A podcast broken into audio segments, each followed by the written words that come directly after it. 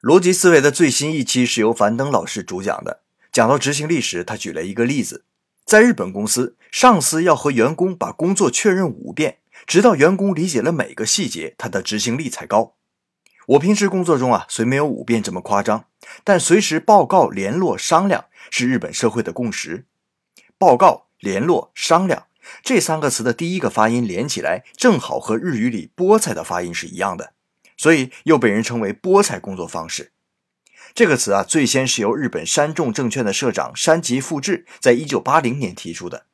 报告是指向上司纵向汇报工作进展，联络是指向同僚横向公开工作现状，